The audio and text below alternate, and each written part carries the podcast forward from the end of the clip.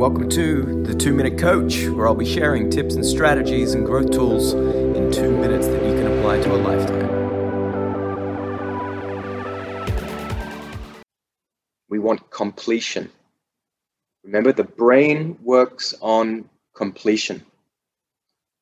They did a study of waiters and their memory recall of customers' orders. And they found that the customers that had paid, the waiters, the wait staff, forgot. They couldn't remember what the customer had ordered. But the customers that had not paid yet, they knew exactly. So their memory recall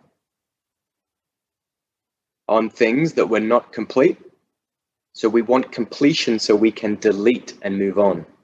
Right? That's how that works. Completion means deletion. I also want you to get clear on your wins, whether it's simple as coffee or whether it was getting clear on your identity, implemented and found that it was really powerful. That can be a win in itself. It could be simply just getting to bed at a consistent time each week. That might have been a big power play for you. And again, getting clear is the feedback for you to celebrate your wins. All right? You've got to celebrate those, those little victories.